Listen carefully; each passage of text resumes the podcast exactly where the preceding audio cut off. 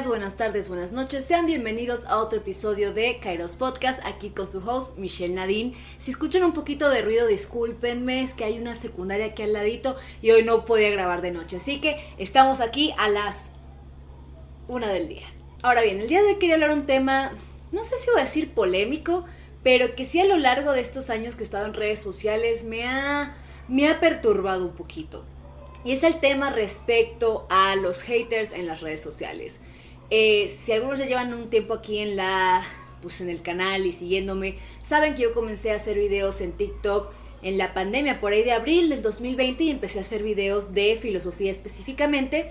Y yo creo que ese primer año fue el año más difícil, no les voy a mentir, porque fue un año donde mi contenido explotó, por así decirlo, y yo no estaba muy acostumbrada a recibir tantos seguidores y comentarios, siéndoles muy, muy honesta, ¿no? Yo no era una persona que se la pasaba en las redes sociales más que como una espectadora, más que como una creadora de contenido. Y pues en pandemia todos nos aburrimos y empezamos a qué? Pues a hacer contenido, o mínimo esa fue mi realidad. Dije tal vez a una que otra persona le guste de filosofía, le llame la atención durante la pandemia y su tiempo libre, etcétera, etcétera, ¿no?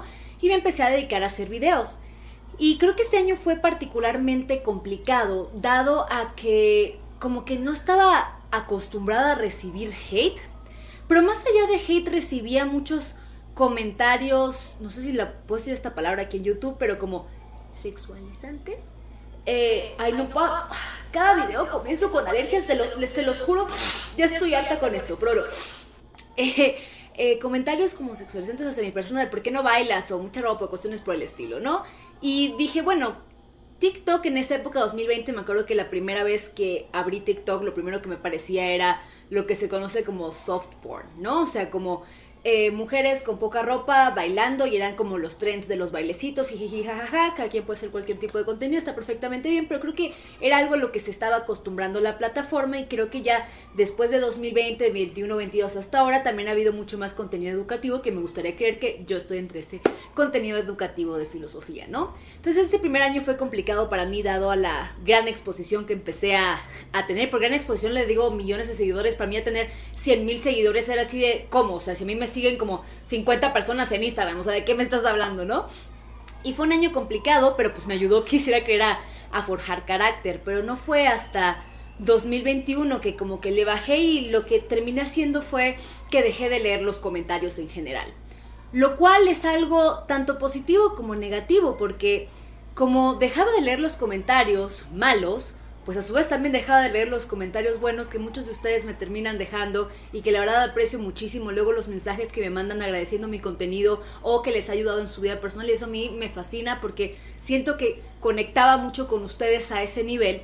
Pero en el 2021 diría que yo me separé como que mucho emocionalmente de las redes sociales porque en 2020 les digo, creo que no tenía ese bagaje emocional para poder lidiar con esa situación. Yo en 2020 tenía 20, 21 años eh, y pues para mí no fue, no fue sencillo, ¿no? Entonces mi manera fue como desapegarme emocionalmente de la, de la situación.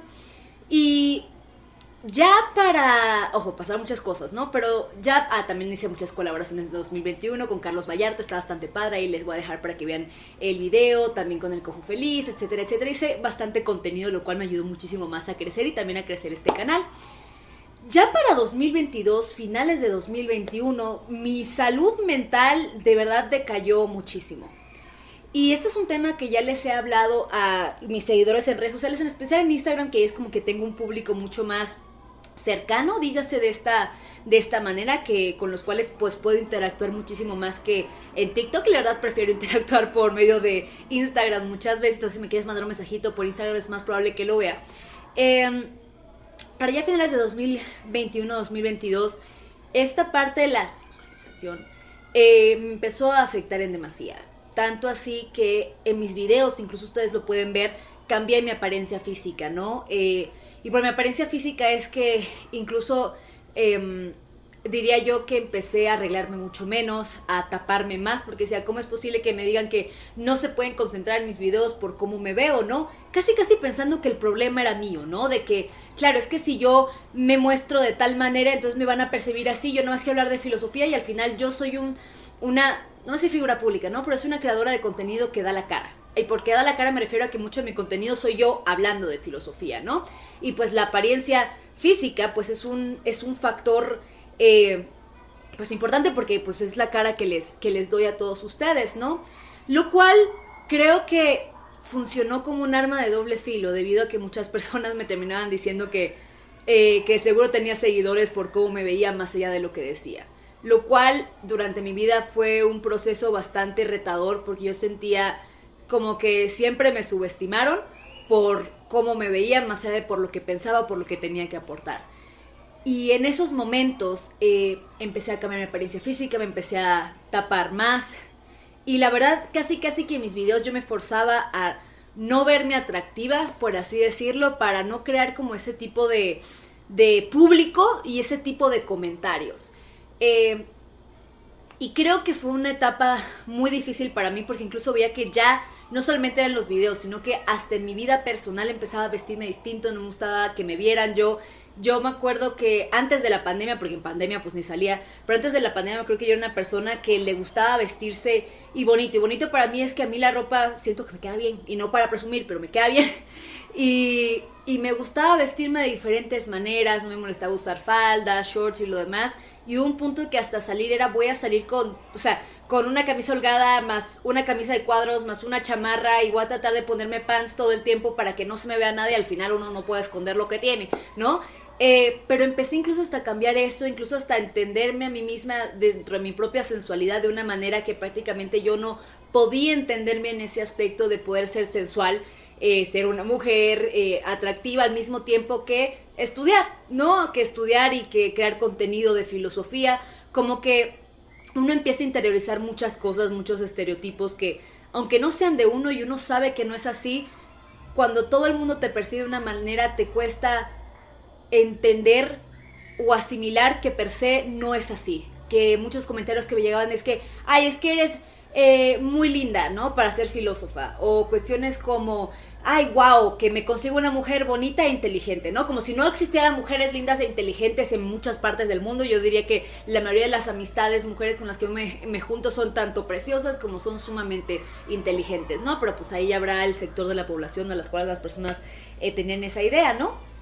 Y pues a grandes rasgos esto me empezó, como les digo, a, afectar. Eh, y en el 2022, que fue cuando saqué mi primer libro, eh, empecé a escribir porque les había comentado justamente en otros videos aquí en el podcast, ¿no? Que me empezó a dar depresión y lo demás. Y creo que uno de los factores detonantes, no decir que fue toda la, todo el, el, el por qué, pero uno de los factores detonantes sí creo que fue esta exposición a la cual yo no tenía herramientas para lidiar con ella.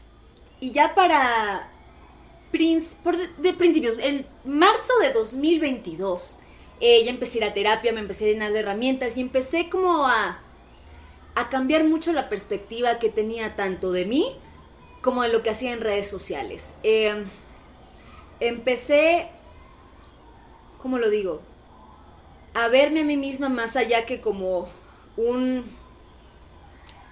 no les voy a decir show, pero como una figura de entretenimiento, por así decirlo, y empecé a verme más a mí de hacer videos que a mí me gusten, más allá de si me critican, más allá de si les parece, si no les parece, porque algo lo que me gustaría pensar que tengo en mi canal es, es diversidad, algo que me gustaría pensar que tengo también es que puedes no estar de acuerdo conmigo y eso está perfecto, claro, mientras lo expreses de una manera adecuada y respetuosa, no hay ningún problema, ¿no? Y empecé a trabajar con eso, empecé a trabajar conmigo misma, ¿no? Incluso replanteándome cómo me veo, cómo me entiendo, apreciando que puedo tener inteligencia, que soy una persona que estudia, que se prepara, que se esfuerza, que también es muy buena en su trabajo dando clases de, filosofía. A su vez, en mayo de 2022 me metí a la maestría, ya casi la acabamos en abril. Eh, del próximo año 2024 y como que me empecé a llenar estas cosas que a mí me gustaban que me apasionaban, que me hacían sentir bien, que me hacían sentir yo más allá de lo que pudieran opinar de mí. Y creo que este momento fue crucial, en específico cuando saqué mi primer libro, que les empecé a hablar a ustedes ya de una manera un poco, un poco mucho más íntima de lo normal, hablándole de mis padecimientos, de lo que pensaba y algo que fue una sorpresa para mí fue encontrar muchísima empatía, muchísimo eh, como eh, un feedback muy, pues muy positivo, muy, muy cariñoso, muy donde sentía que me podía identificar con ustedes de una manera distinta, ¿no? e incluso ya hasta los comentarios de los haters que me llegaban ya me daban risa o simplemente era, ah, este idiota, ¿no? Ya, y bloqueaba y se acabó, ¿no? Porque mi, mi mecanismo muchas veces fue bloquear a estas personas que me hacen no comentarios que no me gusten, de que no me parezcan, sino comentarios ofensivos o que no me estén respetando o que estén lastimando a otras personas de mi comunidad. Entonces simplemente bloqueo ese tipo de, de personas eh, y he estado bien, ¿no? Ahora, el tema en específico del que les quería hablar ahorita es que me sorprende mucho también el nivel de censura al cual yo me he expuesto a lo largo de estos años. Y por censura me refiero al tipo de contenido. Pasa algo muy interesante, en especial en la plataforma de TikTok, ¿no? Y en TikTok creo que es mi plataforma más grande. Creo que ahorita tengo 360 y algo mil de seguidores. Síganme en TikTok, que ahí subo más contenido. Em, y hagan de cuenta que ahí me sorprende mucho como este doble discurso que se tiene en esta plataforma, ¿no?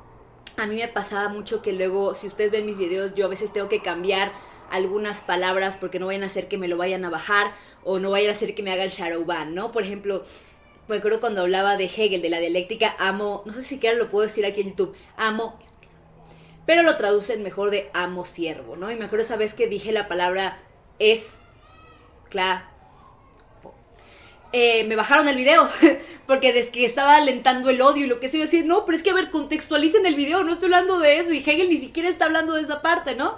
Y lo bajaron, o cuando hablo de la automorición o el, el autodesvivimiento, pues lo tengo que decir de esta manera, no puedo decir la palabra eh, per se. Y con eso ya he visto que he tenido que modular un poco la manera en la que hablo, porque me gusta hacer la filosofía accesible para todos ustedes. Me gusta que si yo hago mis videos me puedan entender y trato de simplificar muchísimo el, vocabulario que uso con ustedes, ¿no?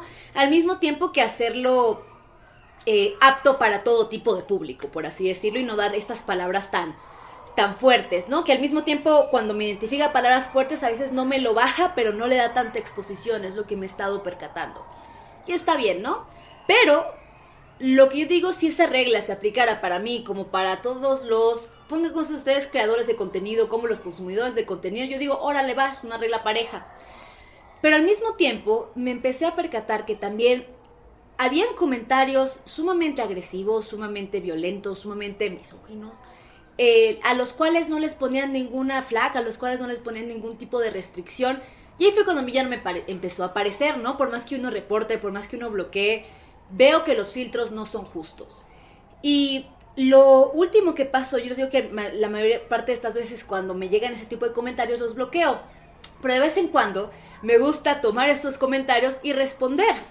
Responder y me dice no les hagas caso, no es de caso de que ya importen esos comentarios como pasaba en el 2020, sino que me gusta ya a punto hacerlo como una especie de, no sé si suene feo acá, como de burla, como de, de ser cínica respecto a decir, no manches, neta estás pensando eso. Y la última que me pusieron, no sé si siquiera, deja ver si puedo poner el video acá en YouTube, ¿no? Pero era un, tipo, ni siquiera metí su perfil, me había puesto lo de yo no pienso aprender filosofía con una mujer, ¿no? Y yo le contesté algo de, pues no te preocupes, ¿no? Sea con una mujer o quien sea, no vas a aprender, pero necesitas tener un poquito más de la mente más amplia, ¿no? Pero está bien que pongas esos comentarios, uno, para reírnos todos, y dos, pues para hacer un ejemplo de, todo lo que no se debe hacer y exponerte a ti mismo, ¿no? Y ahí TikTok me baja el video y aparte pone como un warning de, de si sigues sacando videos así o lo que sea, me pueden bajar la página, ¿no? Yo me quedo así de, a ver, Puede alguien hacer este tipo de comentarios y no pasa absolutamente nada, pero yo cuando ya contexto para exponer la situación, para hablar de lo absurdo que termina siendo, para incluso poder dialogar con ustedes de no manches, miren esto que está sucediendo, ¿no? Porque ya yo creo que no todo lo negativo se debería utilizar como, claro, es que le voy a contestar le voy a decir, sino incluso para hablar al respecto, ¿no? Porque muchas veces estos temas los hablo con mis seres queridos, mis las personas cercanas a mí, y nos reímos al, respecto y dialogamos.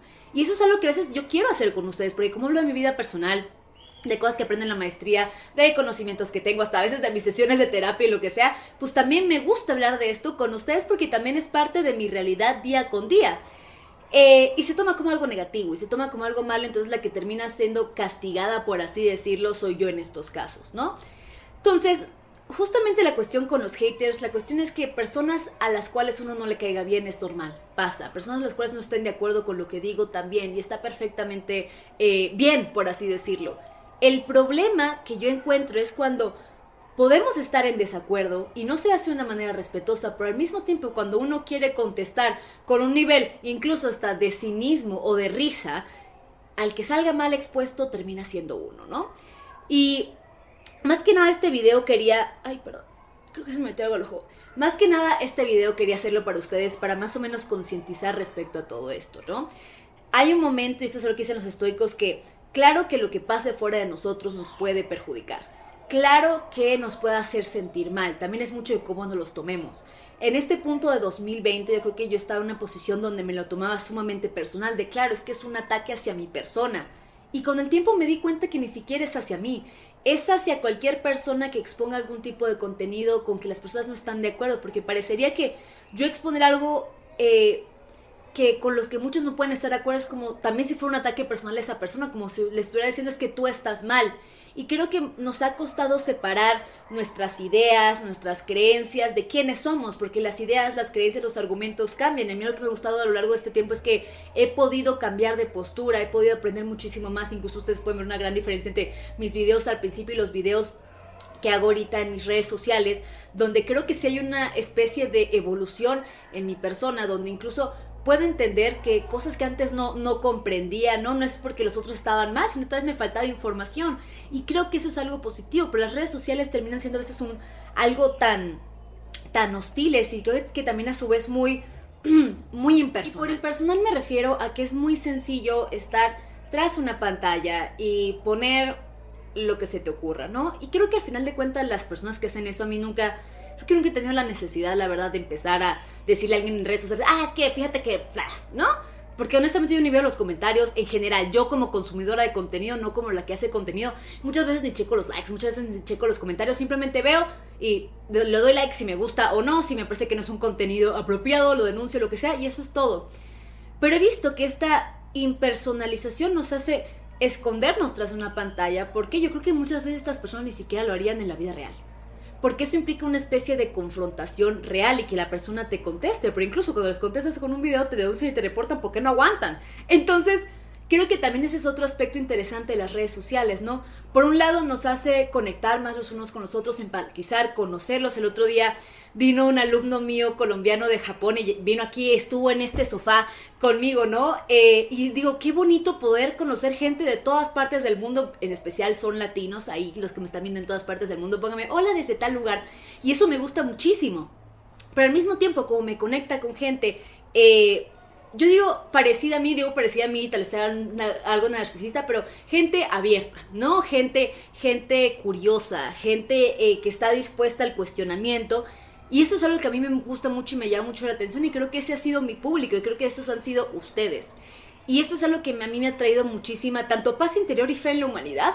Y al mismo tiempo me ha traído como más que nada un buen sabor de boca, ¿no? Uno podría pensar, claro, es que las redes sociales y la comunidad de filósofos y tal, yo he recibido la verdad mucha, ¿cómo se dice? Muy buen approach, más que approach, muy buen recibimiento, por así decirlo, de la comunidad, tanto de filósofos como de la comunidad de las redes sociales. Estos casos que les comento son casos contados, casos específicos, pero a los cuales uno debería hablar de ellos. Y yo creo que ya estoy del punto de hablar al respecto, ¿no? Porque no solamente respecto a mi salud mental, sino respecto a concientizar que lo que hacemos en redes sociales sí crea un ambiente, aunque sea abstracto, aunque sea en la tecnología, en la nube, un ambiente que a mi parecer termina siendo peligroso. Y peligroso no a nivel de que yo esté en peligro o que esas personas estén en peligro, sino peligroso de que terminamos normalizando estas conductas y terminamos normalizando el tratarnos mal los unos a los otros, no vernos con respeto, respeto, personalizar ideas, comentarios, cuestionamientos y ni siquiera ser capaces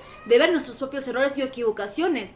La verdad es que hay algo que a mí me gusta mucho de una película, se llama, de hecho se llama El Profesor Está en YouTube, si no me equivoco, con este actor. Ahorita se me olvidó el nombre, pero es el que hace eh, la película del pianista. Y en la primera escena, no les estoy spoileando nada, es como los primeros cinco minutos de la película, ¿no? Parece que este profesor entra. Eh, es más, se los voy a poner. Ustedes durante su funeral, ¿de acuerdo? Tienen 30 minutos. ¡Oh, demonios! Te hice una maldita pregunta, ¿cierto?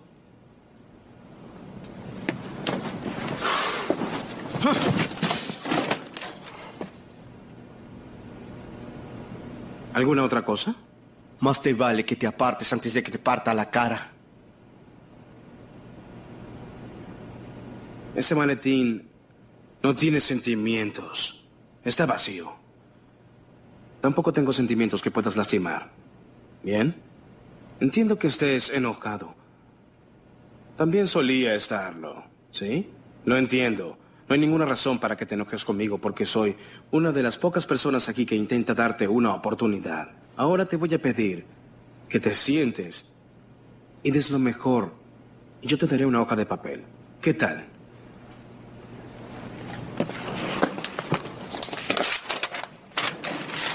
Gracias. ¿Por qué echó a Marcus de la clase y no a Jerry? Pues tenía que poner a alguien de ejemplo. En fin, Marcus te atacó verbalmente y eso no está permitido en mi clase. Lo que me digan a mí es relevante. ¿Cómo te llamas? Meredith. Gusto en conocerte, Meredith. ¿Realmente no le importa lo que le digan? Tal vez ya me acostumbré. Quisiera ser así de fuerte. No hay que ser fuerte, Meredith. Debes entender que desafortunadamente la mayoría de la gente no se conoce a sí misma. Deberías pensar en eso mientras te diriges a las trincheras del segundo periodo. Te pasará de nuevo, en cada edad. No es, que, no es que hay que ser fuerte, no es que hay que ser valiente, simplemente hay que entender que muchas personas casi casi lo hacen sin un nivel de conciencia, es decir, casi casi lo hacen desde su completa ignorancia. Y muchas veces pensamos que esos ataques son personales hacia uno, pero esas son esas personas que no han sabido lidiar con muchos temas, con muchos problemas, con que tal vez sus mamás no los quieren, qué sé yo, ¿no? Y por eso reaccionan y contestan de esa manera a su entorno o a las personas. Algo que me parece muy similar a lo que comenta Marco Aurelio, ¿no? Es, esta es una cita que está en el libro, libro 2, em, primera, primera frase de Marco Aurelio, ¿no? Es más, se las voy a leer. Listo. Y esta me encanta porque siempre cuando vemos estoicos con mis alumnos se las leo y creo que es algo que nos deberíamos recordar más. Y esta de meditaciones de Marco Aurelio es que era como su diario, ¿no? De recordatorios. Y va así. Todas las mañanas recuerda repasar esta cuenta. Hoy tropezaré con al menos un fisgón, con un ingrato, con un provocativo, con un doloso, con un envidioso y con un intratable pero yo sé bien que la causa de todos estos vicios es porque estas personas ignoran el bien y el mal. Por el contrario, yo he aprendido y meditado, por una parte, que la naturaleza del bien consiste totalmente en lo honesto y la del mal en lo torpe. Por otra parte, comprendo bien que quien comete un error no deja de ser mi pariente, no necesariamente por el vínculo de compartir una misma sangre, sino porque participamos de una misma mente y partícula o porción divina. Es por todo lo, anterior que comprendo que ninguno de ellos puede perjudicarme, puesto que ninguna otra persona puede enredarme en su infamia mientras que yo no lo permita. Y que no he de enojarme contra quien es mi pariente, ni concebir odio contra su persona. Los hombres hemos nacido para ayudarnos mutuamente, como lo hacen los pies, las manos, los párpados, las dos filas de dientes. Por ende, es cosa contra la naturaleza que unos a otros nos ofendamos como definitivamente lo hace quien se enoja con otros y les contraría.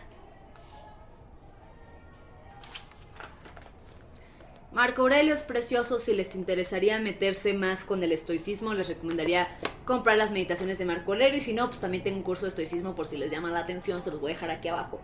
Y me gustaría acabar esta, este capítulo con esta reflexión y es que al final las personas muchas veces hacen cosas, pero no es como que nos hacen cosas a nosotros, lo hacen desde su completa ignorancia, pero si uno, como dice Marco Aurelio, él se ha meditado respecto al bien y al mal, ¿no? Si hemos estado conscientes eh, de nosotros mismos, también nos podemos separar de, de lo que está en nuestro control, de lo que no está en nuestro control, creo que nos permitiría tener un acercamiento al mundo muchísimo más tanto tranquilo y al mismo tiempo no dejarnos abatir por cualquier cosa que nos pase. Y esto creo que es un, una reflexión que me hubiera gustado saber en 2020 y 2021, que ahí sí, la Michelle del pasado sí pudiera darte un mensaje, ¿no? sería que no nos tomáramos las cosas tan, personal y que a su vez podríamos ser capaces de vernos a nosotras mismas fuera del espejo del lente de las demás personas y saber que valemos por quienes somos más allá por lo que nos dicen o por cómo nos estiman las demás personas. Y eso toma mucho trabajo interno, mucho autoconocimiento y sobre todo no dejarnos atrás a nosotras mismas por probarle nada a nadie. Y pues nada, esa fue la reflexión eh, del día de hoy. ¿Ustedes qué le dirían a su yo del 2020 o de hace algunos años? Espero que este video te haya gustado, dale like, compártelo y sobre todo síguenos en esta cuenta de Kairos Podcast, sígueme en mis redes sociales y nos vemos a la próxima. Bye.